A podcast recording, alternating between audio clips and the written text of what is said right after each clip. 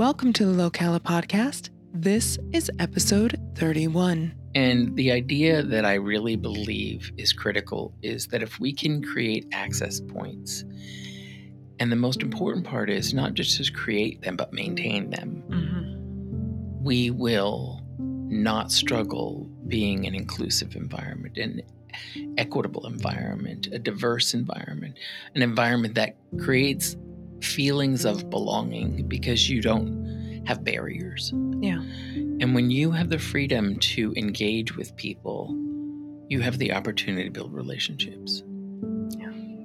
Welcome, everybody, to the Locala podcast. I'm Lisa Anderson, your host and publisher of Locala Magazine. Oh my goodness, back on the couch today, even though he hasn't been here in an official capacity yet, is Bill Ross with Hands Up Communications. He is the vice president of Hands Up Communications, and we've had him in the magazine in the past, so I'll be sure to go ahead and link to that article. But I wanted to talk to him further and uh, get some more insights on Bill. So, welcome back to the studio.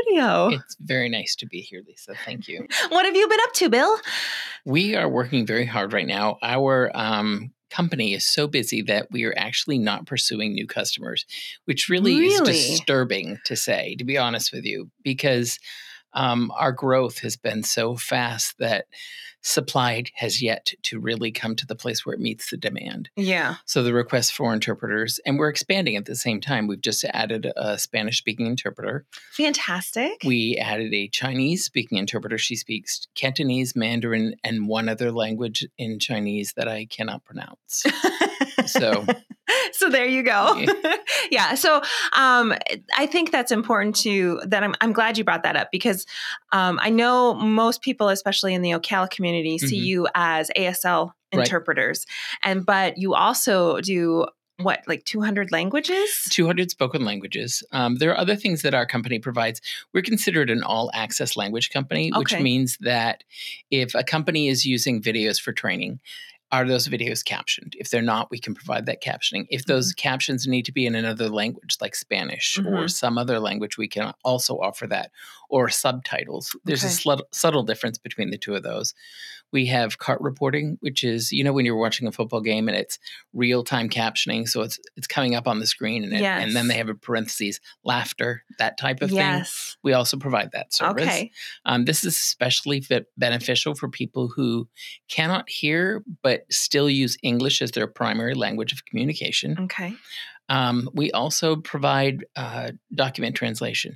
This is especially relevant for medical facilities. hmm Um, it's important that the people who are signing their documents understand what the language is or what they're saying or what they're signing. Yes. Um, if you don't have that uh, document translation, because maybe they don't even read their own language, it Mhm. depends on what culture or country that they come from. right. Um, having a document the the interpreter signs saying that they interpreted it into their language is another part that we also provide. Okay. All right. And so I'm going to kind of dive right into your personal a little bit, but it also kind of bleeds into what you do. Right. Um, and, you know, some people might be familiar because I think a, a movie came out recently called Coda. Yep. So they might have a little bit of an idea, but can you explain that for everybody? Yeah. Um, the term CODA means Child of Deaf Adults. It's an acronym that we use to describe ourselves. And it's funny because just recently someone asked me, So you're able to hear, right? And I said, Yes, I, can hear. So, so you fall into the category of hearing. And I said, No, I'm not deaf. I'm not hearing. I'm CODA. And she's like, "Wh- what is that? And I said, Mhm. well, um, most often children who have deaf parents oftentimes take on traits or cultural characteristics from the deaf community. And many people think, well, deaf people aren't a culture, they're a disability group. Well, technically, yes, they're disabled, but they are a culture. They're a linguistic and ethnic and cultural minority. Okay. So they have their own habits, their own uh, attention getting techniques. The way that they function in life is vastly different from people who can hear. Mhm. And so many times, codas will ab- adopt those without realizing. It's not like an intentional, oh, I like this, I'm going to start doing this. Right. It's more like I grew up in this environment and it's becoming part of my life. We just internalize those behaviors. Mhm. Um, and so many of the things that I did growing up were things that I saw my parents do. Okay. Um, so, for example, I was in college one day, and a friend of mine um, was at the end of the table, and they were like those six foot banquet tables. And he was getting ready to leave, and I had a mouthful, and I couldn't get his attention. So I did what I did at home I pounded on the table. The entire cafeteria went silent. I was like, wrong place. wrong place. It was awful. Oh no. It was awful. He laughed, but I Yeah. was like, I said, "Can you just give me a minute?" it was bad, but that I mean, that's that's not all. There have Yeah. been uh, serious misunderstandings. I was working at a, a company, and my boss. I walked up to her and I tapped her on the shoulder, and she'd turn around. And I'd talk to her, and about the third or fourth time I had to come, had gone to see her and tapped her. She spun around and she goes, "Don't touch me. I have a name." And I was like, "Oh." And she was so angry with me. Oh my goodness. Did she give you a chance to explain? I asked her to. I said, yeah. "Hey, can I explain?" And she was like, "Yes." And so we sat down and talked about it. And she she was very understanding, but she had come from an abusive past, Okay. and me touching her was just it was not okay with her. Yeah. And I had to learn. Okay, people who can hear, there are ways to get their attention, and Mhm. it it it's still an issue. Yeah. So Yeah. Well, and you're still very heavily in the deaf Yes. community. yes. So you're going back and forth between those two, I guess, worlds. Yeah. For better lack of. that's that's how I describe it. Yeah. Um, it's funny because my family tells me that you are like a deaf person trapped in a hearing person's body. And my wife has just gotten used to it. She says, Bill, there's no training you now. You're old. It's not that, you know, you can't teach an old dog new tricks. Mhm. And she's like, that's true. hmm And I'm like, all right, whatever. Yeah. And, you know, I think, um, two people might be surprised that um, when we had JV in, um, there was no genetic things in his family. Right. And um, there were, I believe, six boys, and three of them were, were deaf. Yes. And then for you, um, you had both two deaf parents. Mhm. And Vastly different how they became deaf too. okay, okay, yeah. So, so I think people find that unique when there's a hearing child of two deaf parents. Well, I think like for my family, my father's an identical twin, Okay. and uh, both of them were deaf. And then uh, my grandparents, who were obviously their parents, tried again, and their third child was a girl, and she was also born deaf. wow. And so they believe it was a genetic predisposition. He married her, or, or they got married, and they both had a, a gene that caused their Mhm. children to be deaf. Okay. So obviously, I'm a carrier of that, um, but none of my children were Mm. born deaf. Okay. Um, and my wife was born with the ability to hear, and she contracted spinal meningitis when she was three. Mm.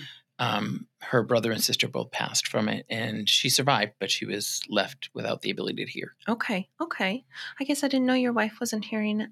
Oh, I- she she can hear. She can my, hear. Oh, My I said wife, didn't I? yeah. I meant my mother. your mother. my okay. mother- Okay. my wife, my mother's siblings both passed, and my mother wasn't able to hear. Okay. All right. Sorry. That's that's okay. um, so what was it like? I mean, you gave us some examples of what it was like for you growing up, and I know you probably talked about it in your article. It's been a while since I've read it, but um, you know, can you tell give everybody a little bit of description what it was like for you growing up? Yeah. I think for me, the thing, and I look back on it now and I, I realize that's just a part of growing up. When I was 12 and 13 and 14, I just wanted my mom to be just like everyone else. Mm-hmm. I wanted her to be able to come when I called. You know, like when, when kids fall down and scream, their parents come running. Yeah. When you are, uh, you know, if you've got deaf parents and you fall down and you hurt yourself, you go looking for your parents. Um, so, you know, and then when my mom would open the door and she would scream my name or my brother's name, the whole neighborhood heard because people think that deaf people are quiet. Mhm. It's actually the opposite. Yeah. Um, because they can't hear how loud the cabinets are, they just slam them. They can't hear how loud the pots and pans are. They're Mhm. making noise at like six and seven in the morning, and you don't get to sleep in. you never you never get to sleep in at a deaf house. Um, and, and ironically, they, they like to get each other's attention. They'll either pound on the floor. I already mentioned the slamming of the table, that kind of thing. Uh, they'll even yell at each other across the room. Hopefully, they'll be loud enough and their spouse will hear it. So that was my house. It was never a quiet place. Yeah. Um, and then, embarrassingly, one of my favorite stories to tell is when I was college age and I finally went off to college, I would come home for break. And every time I would come home for break, the volume on the TV would be on 100 Oh my gosh. because my mother or my father or both, when they're trying to change the channel, they're hitting the wrong button. And so the sound is just getting louder and louder. And they go, oh, wrong button. But they can't hear it. So they don't adjust the volume. so it stays at 100. and I'm walking in, the windows are vibrating. I mean, I'm like, turn it down, turn it down. you know, so, and yeah. um, I remember one night, I'll, I'll never forget it because it scared me to death. My mom and my dad and I were watching a TV show. It was a scary movie, hmm and we had the volume at the right setting, and I could hear the that you know that dun dun dun kind of music that they play, and I'm like, and then boom, of course something, and I and I'm, I leap, and my father's like, "What's the matter with you?" And it occurred to me they could not hear the scary music, so there's no build up for them no. all of a sudden somebody jumps out and they go, I, I predicted that. I'm like, I knew it was coming and I jumped. So, you know, deaf people perceive life so differently. Yes. And uh, it, I feel more than anything, it is the greatest honor to have been raised in a house with deaf parents. Um, you never really understand how much you miss it until it's actually gone. Because both of my parents have passed, and uh, it's I I'm I think that's part of the reason I so enjoy being involved with Deaf Night Out when we have all the deaf people come together. yeah. Um, I feel like I belong again. Yeah. It's really nice. Oh, that's really cool. That's really Yeah. awesome. And you know, people, you do a lot of a number of other things that I don't think a lot of people know about because you do get swallowed up in the community, um, and with your job and everything.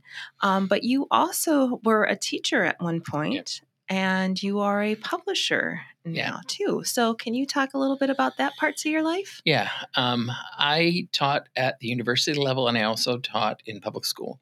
I was a professor at North Central University based out of Minneapolis, Minnesota, and I taught sign language interpreting, obviously. It is my passion. Um, uh, and while I was there, I was about there about seven years, I loved teaching interpreters to become interpreters. Mhm. People who maybe knew a little bit of sign language and and because interpreting isn't simply signing what someone is saying Mhm. and then putting into spoken English what someone signs. There's so much more involved in it. There are cultural nu- nuances that we have to manage. It is a complex thing. Um, one of the ways I tell people, I said, interpreting is not looking for the same word, but looking for the same meaning in Yeah. another language. And then I also was a teacher of the deaf for four years. Um, I loved teaching deaf and hard of hearing children language and learning and reading and just being there to bring them to a better place linguistically, academically. That was a, an honor. Yeah. Um, so those are the two parts of my life where I was a teacher. I still teach a lot. I travel all over the United States teaching workshops and trainings for sign language interpreters. Mhm. Um, areas of strength that I focus on are language development and ethics training. Okay. Um, and then you mentioned uh, teaching and what was the other thing you mentioned? publisher. Publishing. Oh, Yeah. that's right. Um, I am the vice president of a small publishing company called H and H Publishing, and um, as a publisher, I was fortunate because the owner of the company, Janice Humphrey, is a longtime interpreter. She is in her mid to late seventies, and she is probably one of the most influential interpreting interpreters to our profession. One Okay. of them. There are others, of course, but she's one of them, and she has written a book called "So You Want to Be an Interpreter." Mhm. and we just released it in 2020, the year of the COVID. Yes. And um, when we released it, it was updated considerably because it was the fifth edition. And she and I and uh, several other authors, JV being one of them, um, really overhauled the book.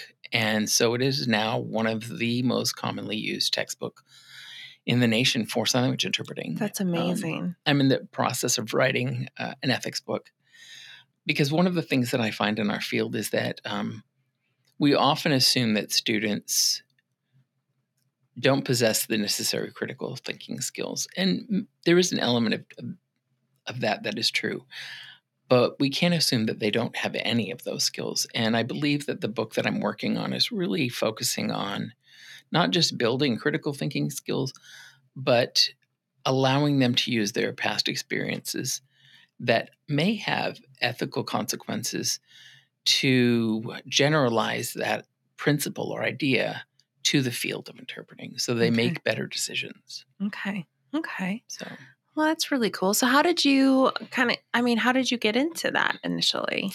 I'll be very honest with you. It was Janice Humphrey. Um, I was at a conference called Deaf Missions, and it was a small Christian interpreters conference. Mhm. And um, I was teaching a, a really brief two hour workshop, and in comes Janice Humphrey. And I am like, all of a sudden now I'm shaking all over because this is my hero. And I'm going, oh my gosh, she's here in the room with me. Oh, And um, so I taught this two hour workshop, and it had to do with how to manage um, genre in American Sign Language in the process of interpreting. And when the workshop was over, um, she stood up and said something that really humbled me. She turned to the room and she said, If you will do what he tells you, it will change the way you work. wow. And I was like, wow. And then she walked right up to me and said, So, would you like to help me with fifth edition?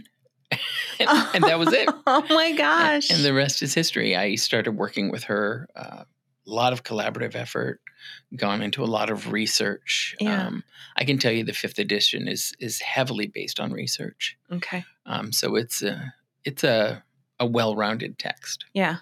So So, okay, you did you grow up in Minnesota?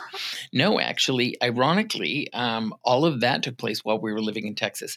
We move a lot. Okay. Okay. and and a lot of that has to do with my faith. I'm also a licensed minister. okay. Um, I was at one time a pastor of a deaf church, so uh, I pastored the church for five years, and um, and as as ministers go, we get what we call, you know, a calling. Mhm. We we feel led to move to a different place or space in our lives, Mhm. and every single time that has happened, there has been a job opportunity that has opened. And my wife and I come together and we really talk and pray about it to make decisions. I don't want to be like, okay, is this the right, you know, I don't feel the breeze. Yeah. You know, I want to make sure that we're making the right decision. So we really, you know, take a season to come together to talk about it and think about it, pray Mhm. about it. And every time we've moved, it's always been the right place. And ironically, when we moved to Texas, I told her after we were there, not even a year, I said, We're not going to be here long. Oh. I said, I just feel it in my heart. And I said, I think I'm supposed to get published. And this is what I'm thinking, okay? My Yeah. vision is this big, about the size of a stamp. so I had written an article with JV Uh-huh. and we had submitted it to an organization that we were really hoping they would publish it. But just as we sent it to them, they announce uh, on the internet that they're going to halt publishing. oh, And so I'm like, what do we do now? And then a week later, I bump into Jan and she invites me to write the fifth edition. oh so my vision expanded a little bit. A little bit, yeah. And so after being there for three years, um, we moved from there to Florida, Okay. Ocala. And I'll tell you, my family feels like we're home. Yeah. It's a good place. That's good. Oh, I'm glad. so, I'm glad you're going to be here a while. oh, I, I hope, I hope and pray, please. Yeah. We're done. So, where did you actually grow up then? I was born in Massachusetts. Okay. Um, I lived there for a good part of my younger years, Mhm. between there and Arizona. Okay. back and forth. My parents divorced when I was young. Um, and I lived there and well into my early 20s. I was, like I said, back and forth. hmm And I graduated from high school in Massachusetts, um, spent a short time in Florida with my grandmother, and then went back and I stayed there for a while Yeah. until I went off to college. Okay. And where did you go to college? Um, for three years, I attended a small Bible college in Rhode Island Okay. called Zion Bible Institute, which is now North Point. And then I transferred to Central Bible College and got my bachelor's degree in deaf ministry and Bible. Okay. And then I got my master's in special education at uh, Missouri State University. Okay. So, Okay, very good. How was your time in Minnesota? I'm always, I'm always, you know, curious, especially when it's a city that I lived very close to. Minnesota was an amazing place.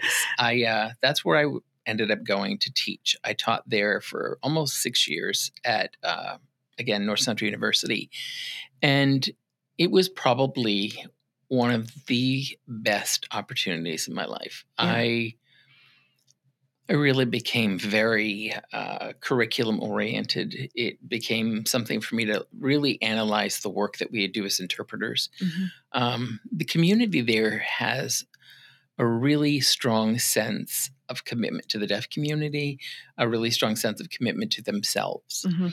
So I, I'm I'm very impressed with the interpreting community in Minnesota. Um, I loved my time there, you know. But when when your time is done in a place and you know, Yeah. um, you're, you you you need to find the next chapter. Yes. And so we were very fortunate that all things fell together and I was able to do what I needed to do. And we were able to go to Texas. okay. Um, and that's where, again, I wrote the book. But I, Yeah. I'll tell you, like most people are like, I'm confused. Where were you when? And so I'll give you a quick map. Okay. quick, okay. because, you know, I was living in Massachusetts at the time. I had moved to Florida for a very short period of time. I Okay. moved back to Massachusetts. And then I literally went to Rhode Island for my college years. okay. From there, we went to Missouri, where I ended up pastoring a deaf church. okay. Then we moved back to Massachusetts. Oh. I stayed there for nine years. And from there, we went to North Carolina. From North Carolina, well, this is where I adopted four boys. okay. And from North Carolina, we moved to Minnesota. After being there and teaching at North Central University, we moved to Texas, where I worked at Deaf Bible Society. And Deaf Bible Society, I worked on scripture translation. I mm-hmm. taught individuals and communities to translate from written text into sign language. okay. And then from there, I moved to Ocala, Florida, Okay. and have began work. And I began working at Hands Up Communications just about two years ago. Okay. Okay. And how long have you been in Ocala? Just about two years. Just about two Well, years, No, yeah. a year and a half. Year and a half. Because I started in Iowa. I was not living there. I was just getting trained. Okay. So I was there for about three to four months, and then moved here in August. I believe August of twenty one. When they said they they were transferring you to Florida, were you breathing a sigh of relief of that cold weather in Iowa? I think Iowa is beautiful. Um, I really do. It's a lot like Minnesota. Yeah. It gets very cold, it does. but I, I, I didn't. You know, if you dress right, That's what my mother says. She still has not convinced me. I mean, my family doesn't like the cold weather. Yeah. none of my family, and and I think the only reason that I didn't mind it was because I didn't have to shovel.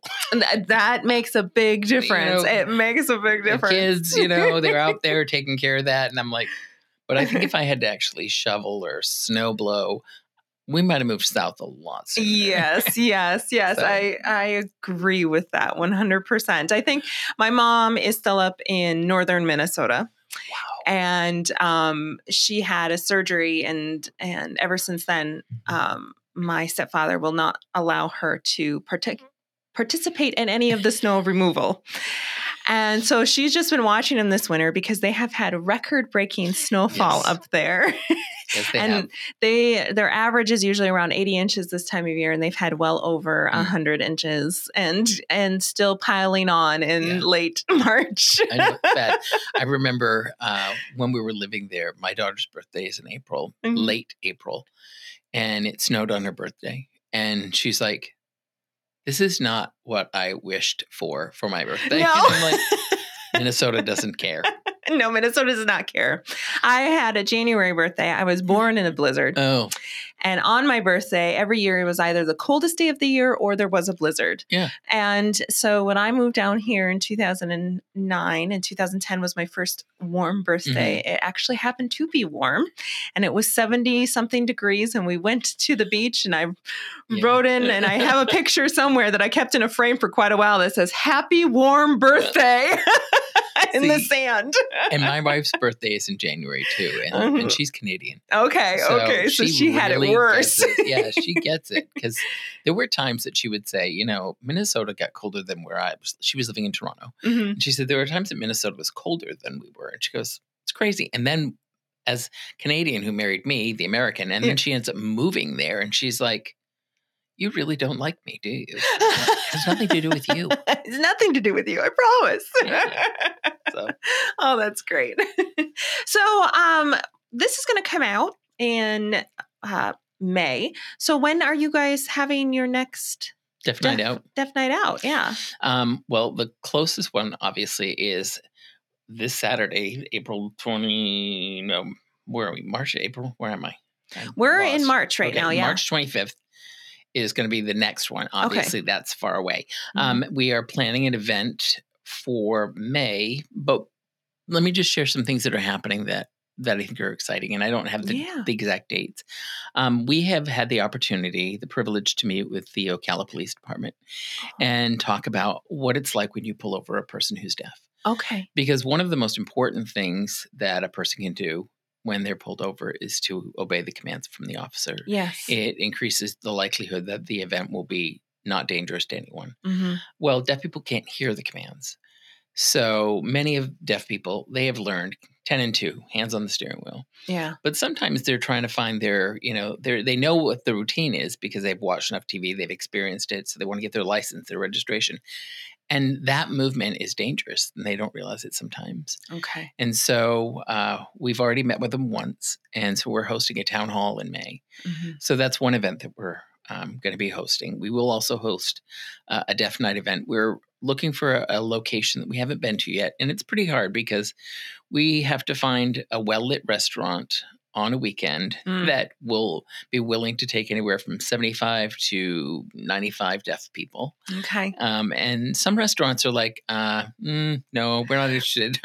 Oh. We've only been turned down once, really. Uh, Okay. most places are like, yeah, how will we communicate? Because we bring our own interpreters. sure. We have four staff interpreters that walk around and help with uh, ordering all the meals. Um, but you have to realize people who are deaf are so used to interacting with people who can hear Okay. That ordering food at a restaurant is nothing for them.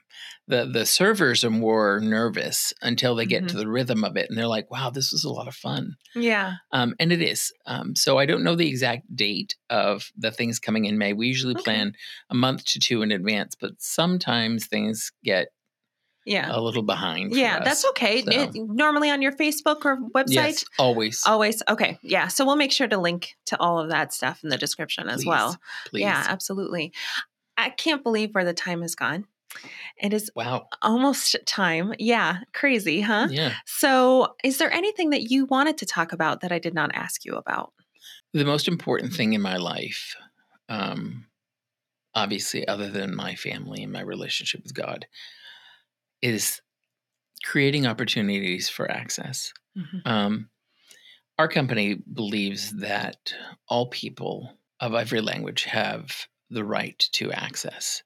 Um, we we firmly believe that whether you're a person who is just moved here and you only speak Spanish or some other Haitian Creole, whatever language you speak, you should have the the the uh, opportunity to walk in any building and have an interpreter. You should have the ability to have documents in your language.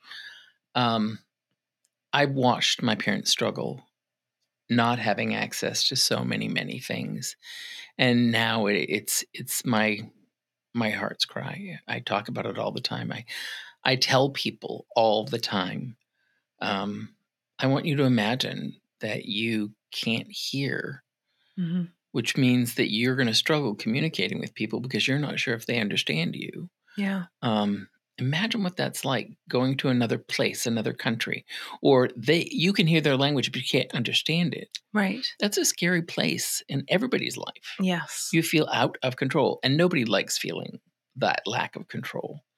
So I believe that access is the foundation to integration uh, or inclusion and equity and diversity and the sense of belonging. I was just recently asked to write a piece about that for the CEP. And the idea that I really believe is critical is that if we can create access points, and the most important part is not just to create them, but maintain them, Mhm. we will not struggle being an inclusive environment, an equitable environment, a diverse environment, an environment that creates feelings of belonging because you don't have barriers. Yeah. And when you have the freedom to engage with people, you have the opportunity to build relationships. Yeah. So Beautiful. I love it. Well, thank you, Bill. And thank you so much for everything that you do.